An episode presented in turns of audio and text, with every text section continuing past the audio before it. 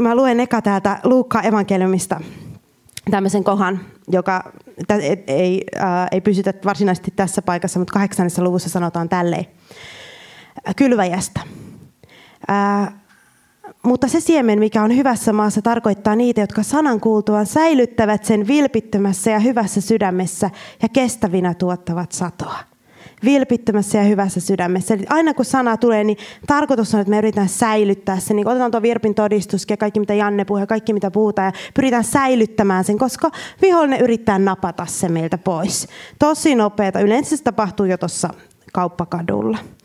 Ja viimeistään kotona ja huomenna ainakin. Yrittää ihan oikeasti tulee napata se, mitä töidä sen. Ja tota, sen takia mä, kun näin tuon raamatun paikan, mä ajattelin, että joo, se on niin, että meidän pitää säilyttää se sana ja meidän pitää vähän niin kuin pikkusen vaivaakin, että me ei päästetä irti niistä ilmestyksistä, joita me ollaan saatu ja pidetään kiinni siitä. Mutta se sana, jonka Herra laski mun sydämellä on Johanneksen evankeliumin 21. luku. Siellä on sana, jota mä oon pohtinut tämän viikon. Ja Herra on vienyt mua kanssa tähän ihan ytimeen. Tässä. Ja tämä sana, jonka mä puhun tänään on tällainen julistus, apostolisen uskon voimasta ja siitä lähteestä. Ja mä haluan puhua sen tähden siitä ytimestä, koska niin kuin Virpi sanoi, niin joitain asioita, jos ei ne ole kunnossa, niin ei mene hyvin uskossa, vaikka ulkoisesti näyttäisi hyvältä. Ja jos me halutaan olla niitä sielujen voittajia tai tehokkaita evankeliumissa, saada satoa, niin tämän asian täytyy olla kunnossa – meidän on ymmärrettävä, että tämä ei ole mikään sellainen ohitettava juttu, vaan se on apostolisen uskon ydin. Me on itse pysyttävä siinä ja meidän on tuotava ihmiset tähän ytimeen, koska muuten he tippuu pois juoksusta hyvin nopeasti. Ja koska me kaikki halutaan kantaa hedelmää, me kaikki halutaan tuo, tuo, tuoda Jumalan valtakuntaa hedelmää, niin sen takia tämä on hyvin tärkeä asia. Tärkeä asia ymmärtää, mitä mä tässä jaan. Ja tämä on hyvin yksinkertainen, siinä ei ole kulta hippuja, ei höyheniä, mutta se saa sut kestämään kuolemanvaara edessä. Se saa sut seisomaan vakana.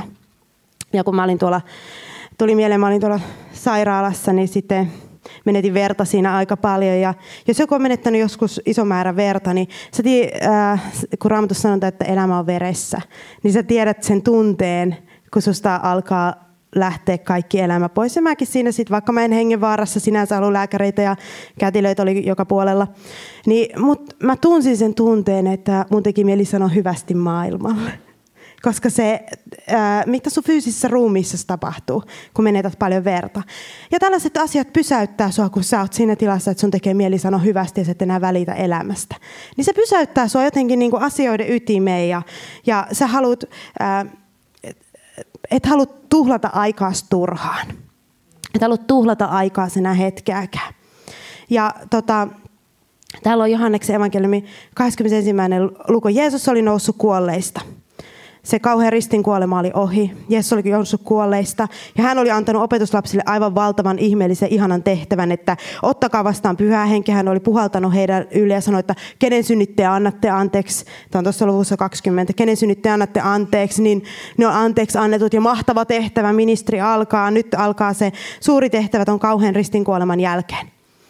Ja tota, hän puhalsi heidän päälleen hengen ja sitten hän ilmestyi kaksi kertaa ja sitten ei mitään. Ja kaikki he meni sinne Kenesaretjärven rannalle, sinne paikalle, josta he oli kotoisin, sinne kotiseudulleen, omiin tuttuihin ympyröihinsä kalastajaveneen luokse. Ja Jeesus ei ollut heidän kanssaan. Täällä luvun 21 alussa sanotaan tällä tavalla. Ja siellä oli useita opetuslapsia. Opetuslapsia siellä.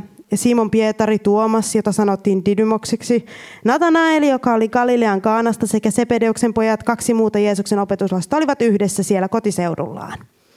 Ja Simon Pietari oli ilmeisesti vähän tympääntynyt odottamiseen, kun Jeesus tuli ja meni milloin huvitti, eikä ollutkaan enää siinä vieressä kontrolloitavana niin kuin silloin aikaisemmin aina näkyvillä. Tässä on Jeesus. Nyt se tuli ja meni niin kuin sitä huvitti. Niin Pietari sanoi porukalle, minä lähden kalaan.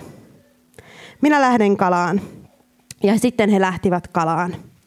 Ja mä ajattelin, että tämä on just mitä meillekin käy. Jumala antaa suuren näyn, Jumala antaa kutsun. Sitten yhtäkkiä sä koet, että sä joudut niin kuin, sua ruvetaankin käsittelemään, niin kuin Virpi koska sielua ruvetaankin käsittelemään. Se ei toteudukaan, mitä Jumala antoi ja sanoi. Ja susta tuntuu ehkä siltä, että sä joudut hyllylle vähäksi aikaa seisomaan hyllylle niin kuin astia ilman käyttöä. Tota, niin siinä on helppo sanoa, että no mä lähden lihassani tekemään sitä, mitä mä ennen tein. Mä lähden kalaan, kyllä sieltä nyt mä koko yön puristan, niin kyllä mä sieltä jotain hedelmää saan. Täällä sanotaan tällä tavalla, että ne lähti, niin he lähtivät ja astuivat veneeseen, mutta siinä yönä he eivät saaneet mitään kalaa. Ja tässä haluaisin huomauttaa teille, että minusta on kummallista, että opetuslapset ei koskaan saanut mitään kalaa ilman Jeesuksen apua. Aina kaikissa tarinoissa ne on koko yön tehnyt työtä ja ne ei koskaan saanut mitään kalaa. Minusta tuntuu, että Pietari ja ystävät olivat väärällä alalla aivan selvästi, koska ne näki varmaan nälkää, kun joka aamu ne tulee sieltä aina, että ei meillä ole kalaa taaskaan. Ei meillä ole kalaa. Ilman Jeesuksen apua ne eivät pystyneet siis saamaan kalaa ja ne oli kalastajia. Plus sitten muistatteko, kun se sanoi, että eh, piti saada se vero, temppeliveroraha.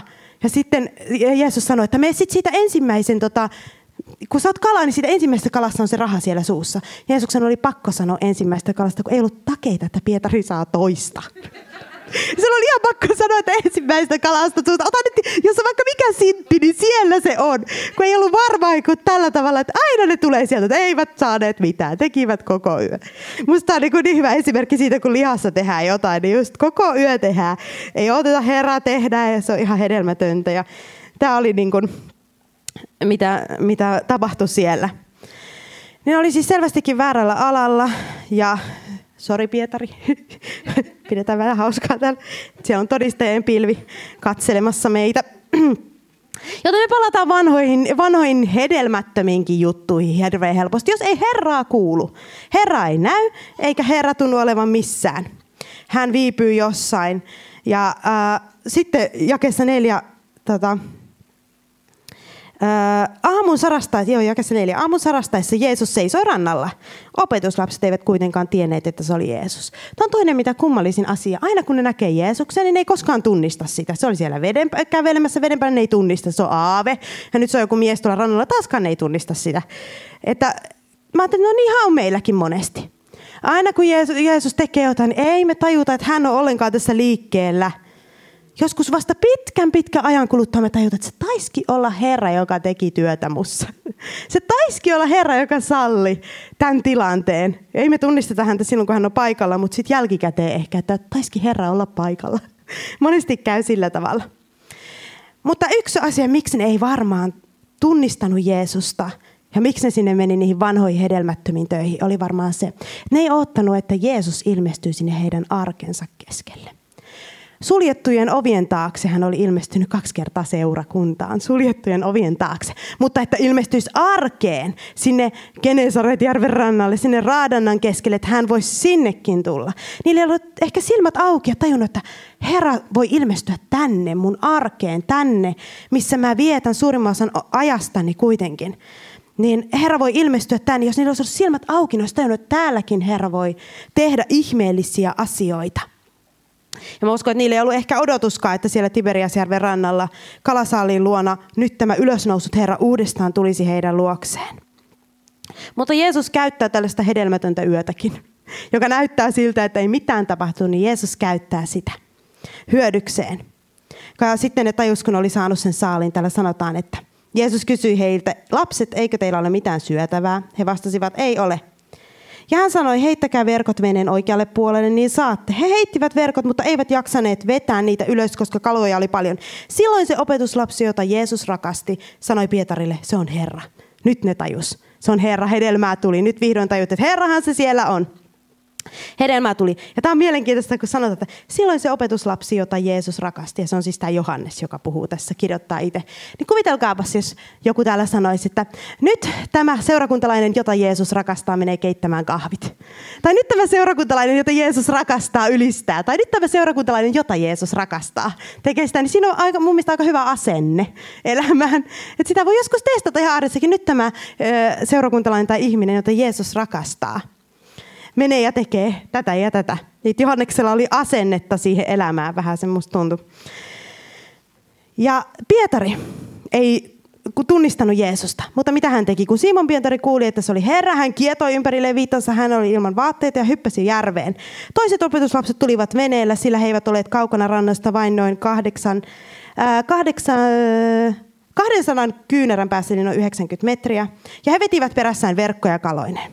Ja mä ajattelin, että no Pietari, Pietari, jätit muut tekemään työt. Ja menit itse sinne. Hyppäsit vedessä. Siinä voi ajatella, että okei, hän rakasti niin paljon Jeesusta, hän halusi mennä. Mutta ne toiset joutu vetämään perässään niitä verkkoja, että oli sun ideasi, Pietari, lähteä kalaan. Ja nyt me joudutaan tekemään kaikki työ ja sä hypit vaan tuolla tällainen karismaattinen hillu. Ja herra, tuolla, tuolla tapahtuu. Huu, tehkää te se työ. Mä menen tuonne hillumaan, siellä on läsnäolo. Haha. Siellä on Jumala läsnäolo, mä menen sinne. Ja te saatte vetää ne kalat. Te saatte tehdä tuon. Te tehkää te se homma. Joo. Että, tota, vähän sellaista karismaattista hillujaa oli Pietarissa niin kuin tässä vaiheessa. Tonne noin menee vähän se äkkipikaista sellainen actionimiestä. Vihdoin alkaa tapahtua, Jeesus tuli paikalle, nyt alkaa action. Mitä seuraavaksi tapahtui, oli tottunut siihen. Ja toiset veti perässään verkot, siellä oikein sanotaan, että ja toiset vetivät perässään verkkoa kaloineen. Tulivat sieltä. No niin, se oli vain sivuhuomautus, että Pietarillakin oli tällaista varmasti jotain, Jumala piti työstää hänessä vähän tällaista jos hän meinasi olla pastori ja tämmöinen tyyppi siellä, niin vähän työstää hänessä asioita. Sitten siinä jatkuu, sanotaan, ää, kun he astuivat rannalle, he näkivät, että siellä oli hiilos ja kala sen päällä. Jeesus sanoi heille, tuokaa tänne niitä kaloja, joita te juuri saitte. Ja siinä on se, että Jeesus ei tarvinnut niiden apua sen suuren kalasaaliin saamisessa, mutta se otti ne mukaan, että tulkaa, tuokaa niitä, joita mä teille annoin, niitä kaloja, mutta tuokaa niitä nyt tänne, niin saatte tulla mukaan tähän hedelmän, tähän mitä mä oon tekemässä. Te saatte olla mukana tässä, mitä minä olen tekemässä. Nämä kalat tuli multa, tämä hiilos on multa, tämä leipä on multa, tämä pöytä on multa, kaikki on multa. Te saatte tulla mukaan tähän.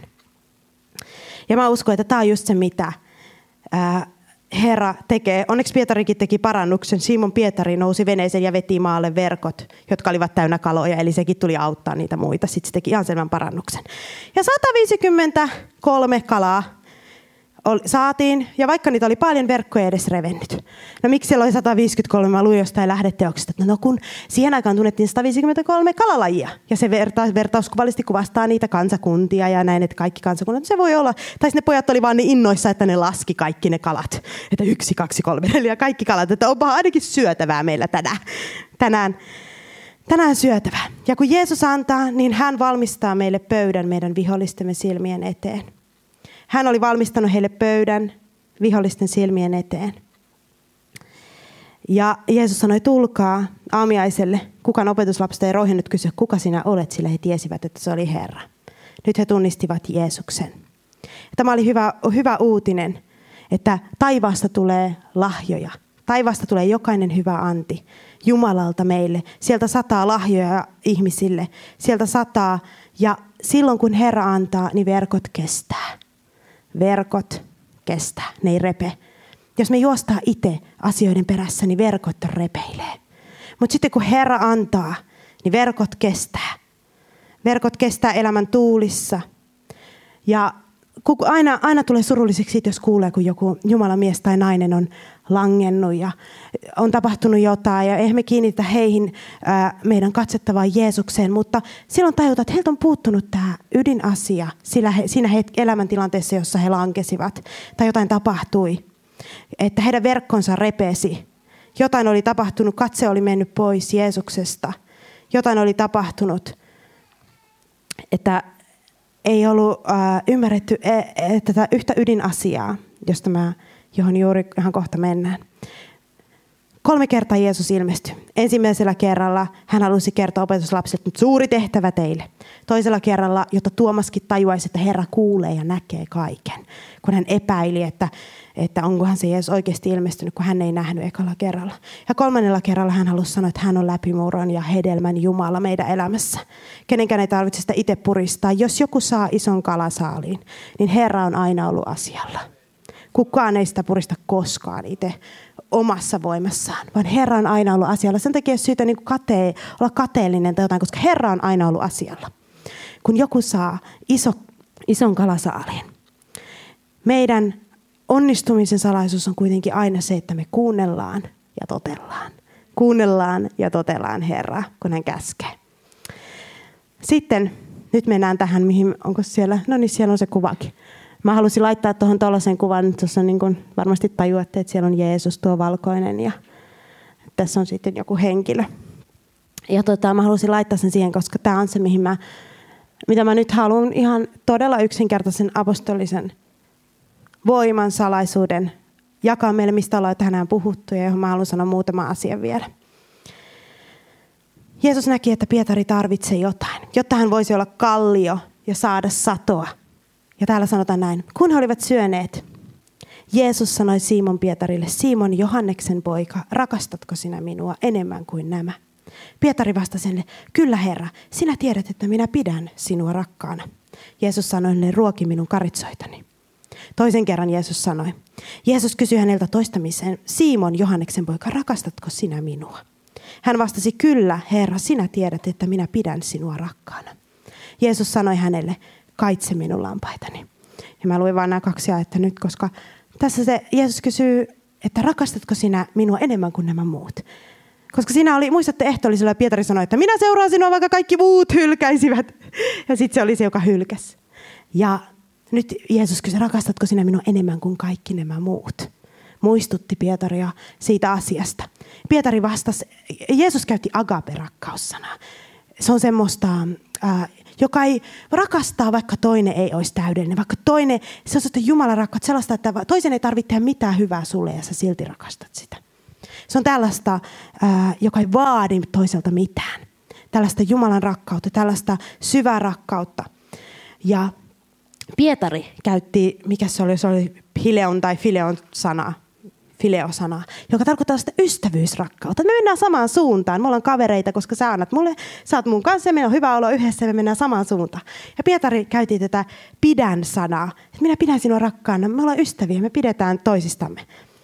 Ja toisella kertaa, kun Jeesus sanoi, hän jätti pois sen, että ku, äh, enemmän kuin nämä muut. Ja edelleen Jeesus sanoi tällä tavalla, että Simon Johanneksen poika, ja se käytti agape, eli rakastatko sinä minua? Kyllä Herra, sinä tiedät, että minä, Fileo, pidän sinusta rakkana. Eli me mennään samaan suuntaan, meillä on sama päämäärä, Israel pitää olla ma- nousta tästä ja näin edespäin. Ja sitten Jeesus sanoi, kaitse minun lampaitani, ruoki minun karitsoitani. Ja kolmannen kerran Jeesus kysyy. Jeesus kysyi häneltä kolmannen kerran, Simon Johanneksen poika, pidätkö minua rakkaana? Nyt Jeesus astui askeleen alemmaksi ja tuli siihen fileosanaan ja sanoi, pidätkö sinä minua rakkaana? Ja tota, Jeesus halusi Pietarin tajuavan sen agaperakkauden ja tämän asian. Ja Pietari, käytti, Pietari äh, piti Jeesuksesta, halusi mennä samaan suuntaan.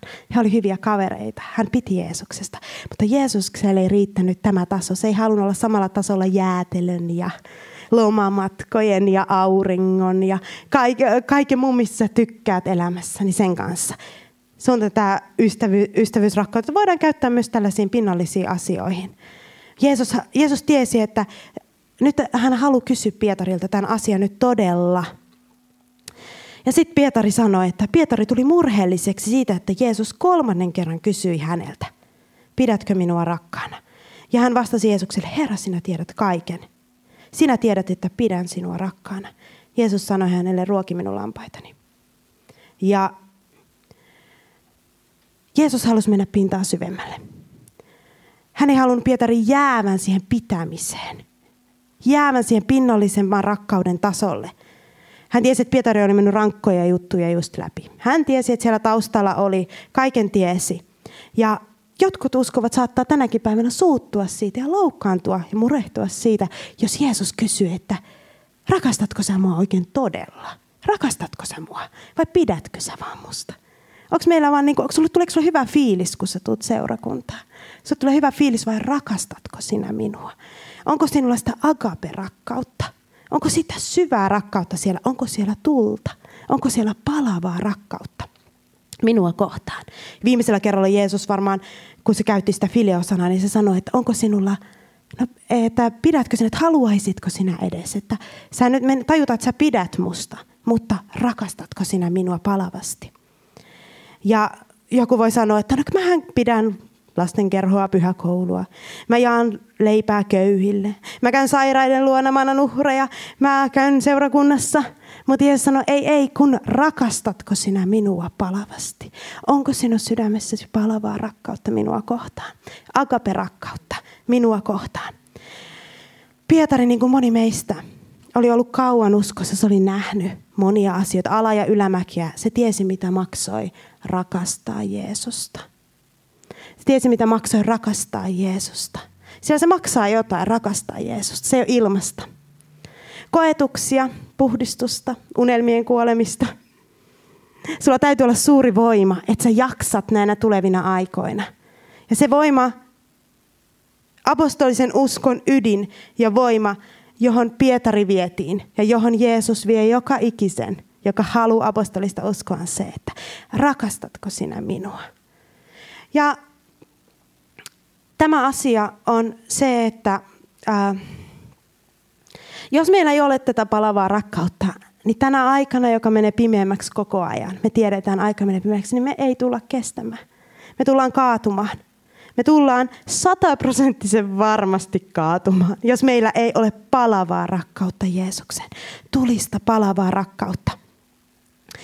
Ja ei vain pitämistä, vaan syvää rakkautta. Silloin me halutaan rakentaa Jeesuksen laumaa. Me halutaan ruokkia hänen karitsoitaan, me halutaan kai, kai, kaitse minun lampaitani, me halutaan ruokkia hänen lampaitaan. Me halutaan tehdä sitä. Ja eräs lähetyssaarnaaja kerran sanoi, ää, sanoa yhden asian ensin. Koska Jumala on valmistamassa meitä apostoliseen aikaan, koska Jumala on valmistamassa meitä siihen, että tulee paljon satoa, koska Jumala on valmistamassa meitä astumassa aivan uudenlaiseen aikaan, niin sen tähden meidän täytyy tajuta, että millä, miten me pystytään saamaan satoa, miten me pystytään pitämään se sato, miten me pystytään saamaan ihmiset pysymään verkossa. Miten me saadaan heidät pysymään? Jos me annetaan heille vaihtoehdoksi pidä Jeesuksesta, pidä Jeesuksesta, pidä siitä hyvästä fiiliksestä, joka seurakunnassa tulee – niin se ei riitä. He eivät tule kestämään ne kalat, joita me kalastetaan. Ne ei tule kestämään. Ne ei, vuosi kaksi ehkä. Ne ensimmäisen kunnon tuule aikana, niin ne tulee lähteä verkosta pois, uimaan pois. Mutta jos heidät viedään rakastamaan palavasti Jeesusta, niin ne tulee kestävään läpi elämän. Niillä voi olla kuoppia, niillä voi olla jopa vuosiakin sellaista hiljaisempaa vaihetta, mutta loppupeleissä he tulee kestämään. He tulee kestämään siinä, Jeesus, että me tullaan näkemään heidät taivaan porteilla.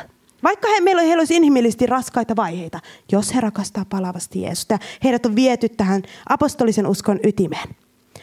Nyt tällainen lähetystyöntekijä, kun saarna, amerikkalainen saarna 30-luvulla, kun joku ehkä kuuluu kun Vance Havner, en ollut ennen kuullut tällaista. Hän sanoi, lähetystyöntekijän, eli kalastajan, tärkein kriteeri ei ole rakkaus sieluja kohtaan, kuten usein kuullaan sanottavan, vaan rakkaus Kristukseen. Rakkaus Kristukseen. Sä et voi tehdä mitään suurta Jumalalle. Sä et voi tehdä todella mitään suurta Jumalalle, jos sun sydämessä ei ole palavaa rakkautta Jumalaa kohtaan, Jeesusta kohtaan. Ja sen takia mä halusin tämän kuvan laittaa tänne taustalle, me voidaan pitää hänet meidän mielessä koko ajan, kun me tässä kuunnella ja annetaan Jumalan tehdä työtä meidän sydämessä. Koska kellään meillä ei ole omaa palvelutyötä. Oikeasti. Me pidetään vain Jeesuksen lampaista huolta. Jeesuksen omaisuudesta huolta, Jeesuksen laumasta huolta. Kaikki me pidetään vain hänen omaisuudesta niin kauan kuin hän on poissa. Me pidetään hänen omastaan huolta. Mitä ikinä me tehdään Jumalalle. Me pidetään hänen laumastaan, hänen omaisuudestaan huolta. Ja Matteuksen evankeliumissa sanotaan, että, että useimpien rakkaus lopuaikoina kylmenee rakkaus tulee kylmenemään. Koska rakkaus pelkästään Israeliin ei riitä, vaikka me rakastetaan Israelia. Ja rakkaus lapsiin tai herätykseen tai läpimurtoon tai mikä tahansa, niin ei riitä pitämään sua uskossa vahvana, vaan ainoastaan rakkaus Kristukseen. Ainoastaan se palava rakkaus Kristukseen.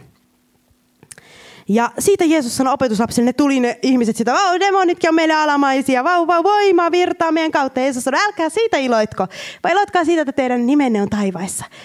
Toisessa paikassa sanotaan, että ihan kaikkinen elämä on sitä, että me tunnemme Kristuksen. Isän ja tunnemme Kristuksen. Iankaikkinen elämä on sitä, että me tunnemme Kristuksen. Pirjo joskus yhdessä saarnassa että kädet yhteen tunteminen tunteminen on sellaista, että me tunnetaan todella hänet. Hän tuntee meidät ja me tunnetaan hänet. Ja se antaa sulle voimaa. Vaikka joku osoittaisi sua aseella, niin se antaa sulle voimaa, se palava rakkaus. Rakkaus seurakuntaan ei anna sulle voimaa. Mikään muu ei anna sulle voimaa. kuin palava rakkaus Jeesukseen. Ja sitä, siksi tämä seurakunta on pystyssä, koska Eskulaipiirroilla ja johtoryhmälle monilla täällä on ollut rakkautta Jeesukseen. Palavaa rakkautta Jeesukseen. Ja se on se, mihin, Jumala, mihin Jeesus veti Pietaria. Meillä on niin paljon mahdollisuuksia langeta, kaatua, luopua, kovettua, passivoitua, antaa periksi, ylpistyä ja niin edelleen. Monilla on joka päivä mahdollisuus tähän näin. Mutta jos me pidämme kiinni tästä rakkaudesta, jos me johdamme ihmisiä pitämään Jeesuksesta, je, rakastamaan Jeesusta, niin ne tulevat kestämään, eivätkä lankea. Jos me johdamme heidät. Tämä on niin ähm, yksinkertainen asia. Hyvin helposti unohtuu kalasaaliiden ja innostusten alle. Mutta jos se puuttuu, niin se tulee näkymään joka paikassa. Ja tiedättekö, mä tajusin sen, että niin se on. Uskonnosta on otettu pois tämä palava rakkaus. Uskonnosta on otettu, kun oikein ajattelette, niin siitä on otettu pois palava rakkaus. Meidän annetaan pitää Jeesuksesta. Kaikki saa pitää, ei vihollinen ei mitään, mutta me saadaan pitää hänestä. Mutta palava rakkautta, tulta, apostolista tulta, sitä ei, sitä ei saa olla seurakunnassa. Sitä ei saa olla seurakunnassa, koska se on hedelmän avain, avainasia hedelmään. Silloin on hulluja asioita, hulluja asioita, kuten muutamia tuntia yöunilla tuu tänne saarnaamaan. Siinä niin kuin, voisi joskus vaikka nukkuakin. Joo. Mutta siis sä teet hulluja asioita.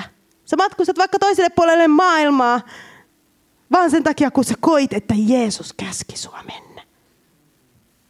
Sä et matkusta semmoisia hulluja matkoja. Viimeksi kun Jenkkeihin mentiin, niin röykytystä siellä lentokoneessa ja kaikkea muuta semmoista ikävää olla.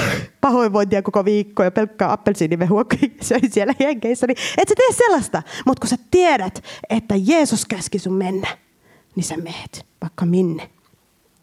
Jos sulla on palava rakkaus Jeesusta kohtaan, sä teet vaikka mitä. Koska sä rakastat häntä niin palavasti, niin tulisesti. Mutta uskonto ei salli tätä meille. Uskonto ei salli sitä meille. Me saadaan pitää Jeesuksesta, mutta ei me saada rakastaa häntä palavasti. Ja se on, koska siis ydin on se, että jos me rakastetaan palavasti Jeesusta, niin meistä tulee niin kuin tikkataulu, maalitaulu. Meidän selkä on maalattu maalitaulu. Vihollinen laittaa meidät kohteeksi. Jos, se on niin vaarallista. Jos me rakastetaan palavasti Jeesusta, niin meidän selässä on maalitaulu. Jos me edes halutaan rakastaa Jeesusta palavasti, niin meidän selään, selkään tulee maalitaulu. Sitä ei tarvitse pelätä. Se on vaan apostolista uskoa. Se on siis ihan luonnollista. Meidän selkään tulee maalitaulu, koska vihollinen tietää, että tuo ihminen, jos se jatkaa tuota rataa, syventää rakkaussuhdetta Jeesukseen, menee eteenpäin, niin se tulee lopulta olemaan äärimmäisen vaarallinen mulle. Äärimmäisen vaarallinen todella viemään Jumalan valtakuntaa radikaalisti eteenpäin, hajottamaan kokonaisia valtakuntia sillä rakkaudella, joka sillä on. Ja tämä ei ole pelkkä paimenen kutsu rakentaa ja ruokkia ja ruokkia hänen lampaansa laumansa. Meitä kaikki kutsutaan pitämään huolta hänen omastaan. Ja mä toivon, että kukaan ei loukkaannu, jos Jeesus vaikka tänä päivänä kysyy, että rakastatko sä mua akaperakkaudella? Vai pidätkö sä vaan musta? Että ei kukaan tuu murheelliseksi siitä, että Herra katsoo meidän sydämeen ja katsoo, että minkälaista rakkautta siellä on. Ja sitten Pietarinkin piti sanoa, että Herra, sinä tiedät kaiken. Sinä tiedät, kun tasan tarkkaan kuinka paljon rakkautta mulla oikeasti on. Oikeasti on. Jeesus, Jeesus ei sitten sanonut, että no sulla on liian vähän surkea Pietari, että saakaan ka- olla mun, mun töissäni, vaan Herra sanoi, että okei, ruoki minun lampaita. Niin mä tiedän tarkalleen, että sulla ei nyt ehkä ole ihan niin paljon rakkautta, kun mä, sulla ei ole ehkä sitä palavaa vielä, mutta älä hätäile, sä oot tajunnut silti sen, että tämä on asian ydin. Sä oot tajunnut sen, että rakkaus niin kuin avioliitossakin syvenee ja syvenee. Ja niin kuin Virpi sanoi, että hän on hyvällä tiellä rakastamassa Jeesusta enemmän ja enemmän. Tämä ei ole kevyesti ohitettava asia. Jos Pietari olisi vain jatkanut tästä rutiinin omasta vastausta, että no joo, totta kai mä pidän susta Jeesus, Johannes, annatko lisää kalaa? Ja totta kai mä pidän susta Jeesus, annatko mulle tota, joku Sepedeuksen poika vai mitä niitä oli, latanailla, annapa lisää leipää. Että se niin kuin tällä tasolla, niin ei silloin päästy mihinkään. Mutta Jeesus halusi viedä hänet tajuamaan, että, että tämä rakkaus Jeesuksen on kaiken ydin. Kaikki tulisi menemään pieleen Pietarin elämässä, jos hän vastaisi vain rutiininomaisesti tähän kysymykseen. Kaikki. Loppupeleissä pieleen, pieleen, pieleen, pieleen, pieleen, pieleen. Se on, se on semmoinen jatkuva suunta, jos hän vastasi vain rutiininomaisesti tähän kysymykseen, rakastatko sinä minua? Ja mäkin joutunut miettimään tässä. Muutamia asioita tuli viime viikkojen aikana. Ja mä rupesin miettimään sitä, että okei herra, onko mä antanut mun rakkauteni laimeta? Onko mä antanut sen laimeta? Mä joudun uudestaan kaivamaan esille itsestäni palavan rakkauden. Jeesusta kohtaan, menemään sinne lähteelle ja sanomaan, Herra, että vaikka mulla olisi ketään muuta kuin sinut, niin mä voin olla onnellinen. Mä voin löytää, mä, mulla on elämä on sussa, sussa kiinni ja sä oot mun, mulle kaikista, kaikista, kaikista, kaikista rakkain. Kaikista rakkain. Jos siis, me, jos siis meillä on mennyt niin minä kun kaikki muutkin joudutaan tekemään tätä tsekkaus. Jos elämässä on mennyt kaikki pieleen, niin ei kannata tsekata sitä, että muistiko kymmenen käskyä etuperin ja takaperin. Teinkö synnin eilen? Teinkö tätä kauhean syytöslista menee päässä? Ei kannata sitä, vaan tsekkaa yksi ainoa asia ja se on rakkaus. Tsekkaa yksi ainoa asia, koska se on johtanut kaikkiin muihin juttuihin se rakkauden, rakkauden tulen hiipuminen Jeesusta kohtaan. Se johtaa väistämättä kaikkiin lankemuksiin ja synteihin ja kaikkea. Niin tarvii mennä käymään. Jeesus ei kysynyt Pietarilta, että niin muuten kuin se kukko lauloi, niin sä kielsit, mutta mitä sä sanoit sille tyypille, mitä sä sanoit sille ja mitä sä sille ja mitä sä sille sanoit. Kuinka sä kielsit mut ja kuinka sä leikkasit se yhden tyypin korvan siellä ja kuinka sä toimit näin ja näin. Ei. Jeesus ei kysellyt koko sitä litania vaan hän halusi vaan tietää, että rakastatko sä mua, että voitaisiko me aloittaa uudestaan tästä. Et sä menit, mä tiesin, että tiedän, että sä menit pieleen, mutta nyt mä annan sulle uuden mahdollisuuden, rakastatko sä minua. Tällä voidaan korjata kaikki mennyt. Kaikki mennyt, joka ikinen lankeaminen, joka ikinen semmoinen tuntuu siltä, että sä niin kuin menit hukkapoluille tai jotain tämmöistä. Niin sillä voidaan korjata kaikki Jumalan edessä ja tulevaisuus alkaa siitä. Sulla on palvelutyö auki heti jos sä palavasti rakastat Jeesusta. Sen takia se on niin tärkeä. Vihollinen yrittää kato, he, sen painaa kaiken alle, sinne mato alle. Tämä on niin yksinkertainen, on niin, tämähän on niin simppeli asia, kuin simppeli asia vaan voi olla. Tämä on niin yksinkertainen asia, mä että no, no tota, niin. Mutta silti kuitenkin sitten kun kuulee esimerkiksi jonkun lankeamista, niin tietää, että palava rakkaus oli hiipunut Jeesukseen.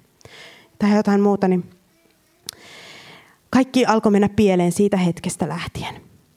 Rakkaus Jeesukseen saa aikaan meissä tätä, että me ruokitaan hänen lampaitaan. Totta kai se saa aikaan meissä tekoja. Ja uskon tekoja. Ja me tehdään kaikki ne niin kuin Herralle.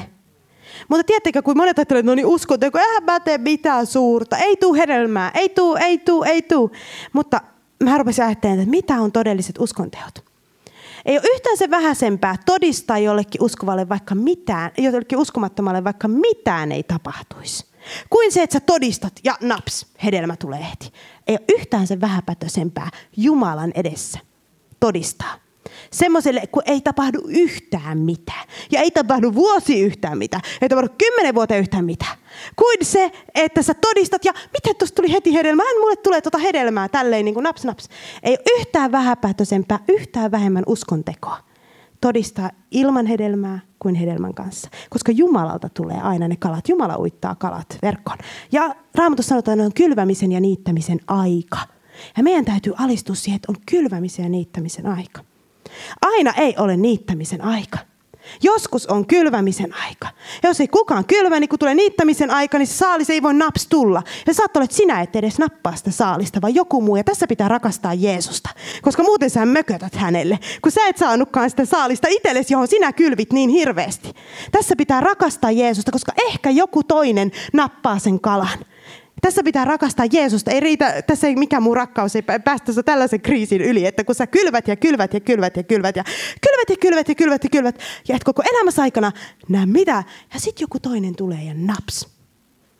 Sai sen kalan. Niin siinä pitää rakastaa Jeesusta. Siinä ettei katkeroidu. Siinä pitää rakastaa Jeesusta. Pitää ymmärtää hänen laumaansa, hänen periaatteitaan. Tiedättekö, mä tiedän, että kaikkien näiden suurten nimien takana. Te näette esimerkiksi ja pienempiäkin nimien takana, mutta kaikki, jotka toimii jollain tavalla, tuntuu, että niille tulee hedelmää liukuhihnalta. Katotte niitä ministrejä televisiosta, näette ihmisiä, niitä tulee tuntuu, että no, no niin, taas tuli kymmenen uskoja, taas ja katso se parani ja teki tällä, sä katsot sitä, että olisi se kiva tietty, että multa munkin kautta tapahtuisi tollasta tuossa kauppakadulla. Ja mä oon joka viikko seurakunnassa ja mä rukoilen ja mä yritän parhaan ja mä oon niin kuin tässä, miksi, miksi, miksi? Miksi ei tavahdu? Ja tässä pitää ymmärtää ja rakastaa Jeesusta. Ja pitää tehdä kaikki niin kuin Herralle. Koska muuten sä katkeroidut. Ja muuten sä ajattelet, että mä oon surkea uskoa, musta ei mihinkään, en mä rakasta Jeesusta, mulla ei ole voitelua, mulla ei ole voimaa eikä mulla ole mitään. Kyse ei ole siitä, vaan kyse on kylvämisen ja niittämisen ajasta.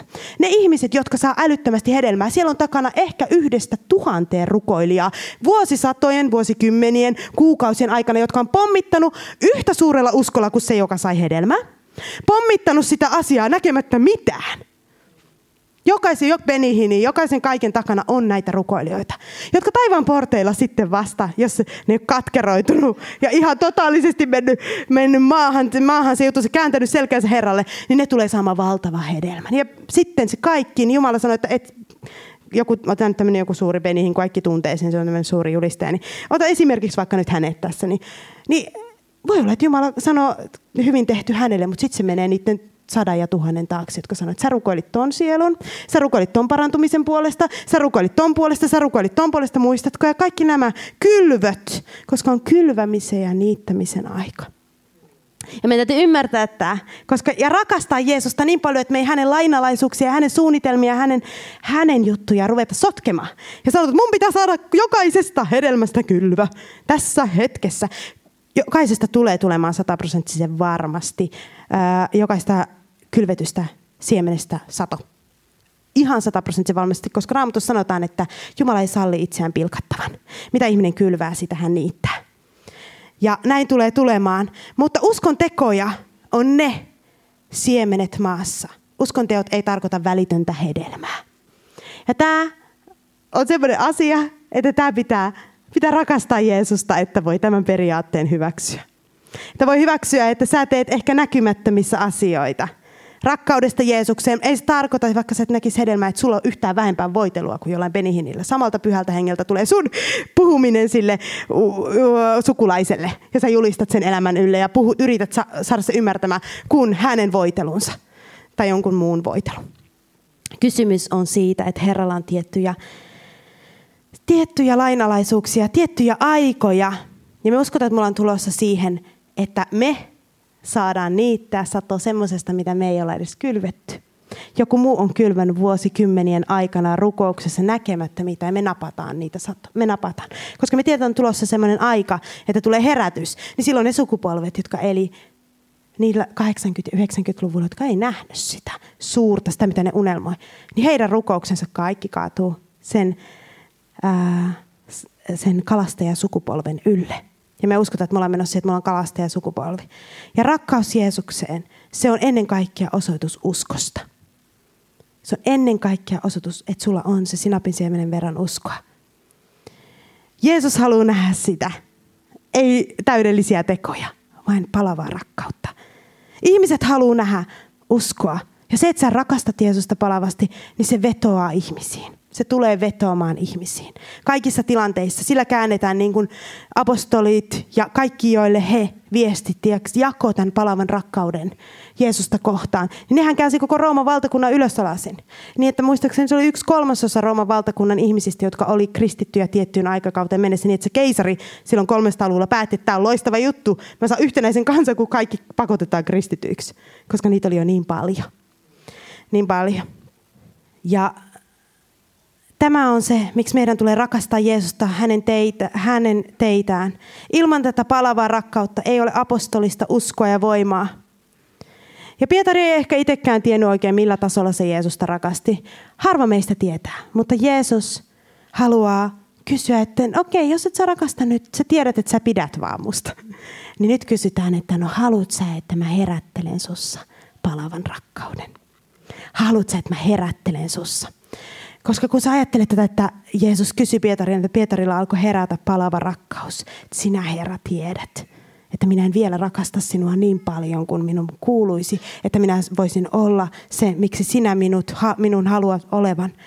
Mutta okei, okay, herättele mussa rakkaus. Herätä mun sisimmässä palava rakkaus sua kohtaan. Mä annan sulle luvan. Ja niin kuin, niin kuin tota, täällä sanotaan sitten jakessa 18, että totisesti, totisesti Jeesus sanoo tämän jälkeen. Eli Jeesus oli ymmärtänyt, että okei, Sä et ehkä rakasta mua nyt niin paljon kuin sun pitäisi, mutta sä annoit kuitenkin mulle luvan tehdä työtä sussa. Totisesti, totisesti, eli yhtä varmasti kuin silloin kun kukko lauloi ja sä kielsit mua, niin yhtä totisesti. Minä sanon sinulle, kun olit nuorempi, sinä vyötit itsesi ja kuljet minne tahdoit, mutta kun vanhenet, sinä ojennat kätesi ja sinut pyöttää toinen ja vie sinut minne tahdot. Eli se kertoo, että okei okay, Pietari, sä ekalla kerran kun sä kielsit mut, sä missasit mahdollisuuden ehkä jopa niin kuin kuolla mun tähteni. Mutta uusi mahdollisuus on tulossa. Tosin kyllä saat ensin elää pitkä iä ja vasta vanhana. Vasta vanhana. Ja tästä Pietari sai ehkä rohkeutta, että hän tiesi, että hän ei tule kuolemaan heti. Rohkeutta seistä ihmisten. Hän tiesi, että hän tulee elämään vanhaksi. Ja sitten hänet vasta ristiinnaulitaan. Ja Jeesus antoi uuden mahdollisuuden, että okei, tämä ei tule olemaan helppo. Me lupas sulle ruusutietä. Jeesuksen rakastamisella on hinta. Jeesuksen rakastamisella on hinta. Mutta se on sen arvosta, jos haluaa apostolista uskoa ja voimaa ja voitelua. Jos haluaa olla se, niin kuin apostolit oli. Ja mä laitoin jo 15-vuotiaana elämäni päämääräksi olla sellainen kuin Pietari ja Paavali. Mä sadoin yhdelle tytölle silloin 15-vuotiaana rannalla, kun pelattiin, mikä se on se ranta, pallolle, mikä se on se ranta, volleyball. Niin just sitä jotain. Pelattiin, niin mä sanoin sille, että Mä vaan haluan olla niin kuin Paavali ja niin kuin Pietari. Mä haluan, jos olisi mitenkään mahdollista tässä ajassa kokeessa, niin mä vaan haluaisin päästä siihen käsiksi ja elää sitä. Ja mua jotenkin ei tyydytä tämä hengailu yhtään. Ja mä sanoisin se katsoi mua, että ai jaa. Se katsoi, mä olisin, että sä et ehkä ihan tajunnut tätä. Mä tarvitsen pitää itselläni nämä helmet tästä eteenpäin. no niin, mutta kuitenkin sanoin. Ja niin Jeesus uudisti Pietarin kutsun. Hän sanoi, seuraa minua. Jeesus sanoi hänelle, seuraa minua uudestaan. Se oli luopunut vähän siitä seuraavasta. Nyt mä sanon sulle, seuraa minua uudestaan. Sä tiedät, että sä tulet kuolemaan mun tähteni. Sä tiedät, että tämä rakkaus muhun tulee maksamaan kaiken. Mutta seuraa mua silti. Seuraa mua silti ja mä herättelen sussa sen palavan rakkauden. Mua kohtaan. Mä herätän sussa sen rakkauden ja tämä on se, mitä löytyy apostolisen uskon ytimestä. Mitäs, mikä, miten apostolit evankelioi? He johti kaikki palavasti rakastamaan Jeesusta. Ja jos se ihminen pystynyt heti, niin kuultiin Virpin tästä tiestä, millä hän on menossa nyt, niin he johti ainakin, että sinne suuntaan meet. Ja aina on aika kausia, jolloin on semmoinen, että kun sä puhut, niin tuli lankeaa alas taivaasta heti. Mutta on aika kausia, jolloin täytyy mennä tällainen vähän vaikeampi tie välillä. Mutta sama suunta, sama juttu ja siitä tulee sanoma meille, kun me mennään näiden asioiden läpi. Koska jos koskaan minkä asian läpi sulle mitään sanoma, koskaan kerrottavana kenellekään. Palava rakkaus Jeesusta kohtaan, koska rakkaus sammuu, ra, sammuu se evankeliointikin. Joten tsekataan aina se rakkaus. Tsekataan, silloin sammuu kylväminen, sammuu kaikki, kun rakkaus sammuu. Niin kaikki sammuu. Pelkkä ihmisrakkaus ihmisiin ei riitä, vaan pitää rakastaa Jeesusta. Sen sijaan, että me keskitytään siihen, että me vahvistetaan meidän heikkouksia, keskitytään vahvistamaan meidän kaiken monia heikkouksia, mitä meillä on, niin keskitytään vahvistamaan tätä rakkautta. Ja silloin ne asiat loksahtaa. Vähän niin kuin itsestään paikalle. Niin kuin, niin kuin tuo David sanoi psalmissa, oliko se 51, että Herra sinua ainoata vastaan minä olen tehnyt syntiä. Hän veti se ihan ytimeen, vaikka se oli tehnyt Patsepaa ja Uuria, Uuri, Uuriaan tätä vaimoa ja Uuria itseään kohtaan syntiä, mutta sinua, tämä on, minun rakkauteni hiipui. Davidkin uskalsi myöntää se, vaikka oli niin suuri Jumalan mies. Ja sen voi aina niin kuin Pietarikin saattoi uudestaan päästä siihen tilaan. Ja nyt äh, mä olin kirjoittanut ylös tähän tällaisen kuvauksen siitä, kuinka paljon Jeesus on meitä rakastanut, jotta hän voisi tässä lopuksi vielä herätellä meidän rakkautta häntä kohtaan näiden sanojen kautta, jotka on totuuksia raamatusta. Koska joskus sitä pitää herätellä vähän, se kuinka paljon hän on tehnyt meidän edestämme, kuinka paljon hän, Jumalan poika, on meitä rakastanut. Että me voimme antaa sen tulen syttyä meidän sisällä. Ja mä haluan tämän lukea, mitä Jeesus ja Isä on äh, tehnyt meidän edestämme. Että hän, Isä, on adoptoinut meidät omakseen. Hän on lunastanut meidät omalla verellään. Sen teki Jeesus. Hän jätti taivaan mahtavan loiston, kirkkauden ja kunnian ja tuli alas maahan.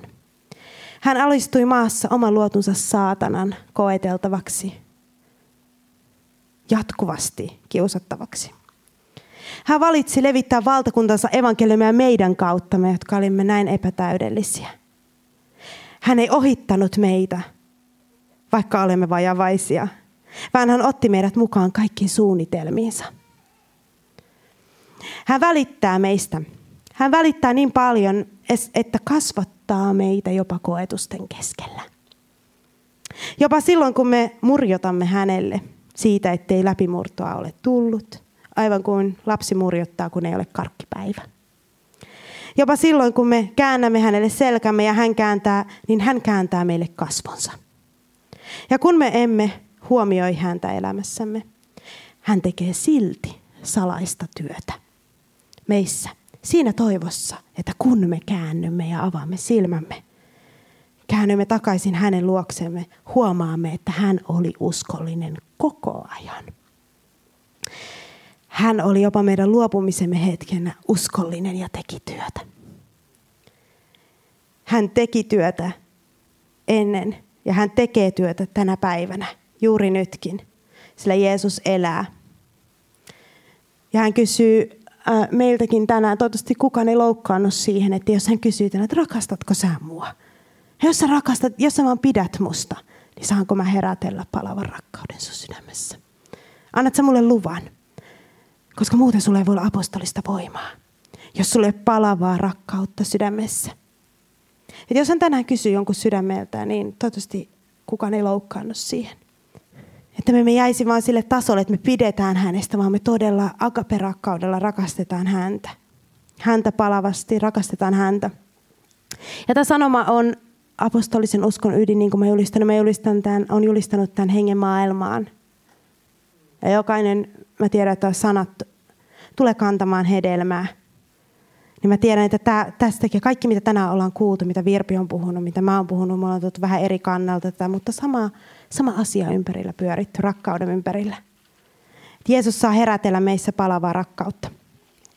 Ja haluaisiko Markus tulla tänne ja Maria, Maria niin otetaan musiikkia ja nyt jätetään aikaa sille, että me voidaan olla Herran edessä tämän asian kanssa. Koska joskus on hyvä, että on kunnolla aikaa. Herra edessä. Puhua hänelle, keskustella hänen kanssaan, vaikka vain muutama sana, niin kuin Virpi sanoi. Ja me voidaan kaikki nousta ylös, voidaan kaikki nousta ylös tässä ja olla Herran edessä, Herran edessä tämä hetki. Ja sitten jos rukousryhmien vetäjät haluaa rukoilla täällä muiden puolesta, niin voi rukoilla kaikkien niiden puolesta, jotka haluaa rukousta. Mä ja tässä vaiheessa vapautan kaikki rukousryhmien vetäjät, että voi rukoilla.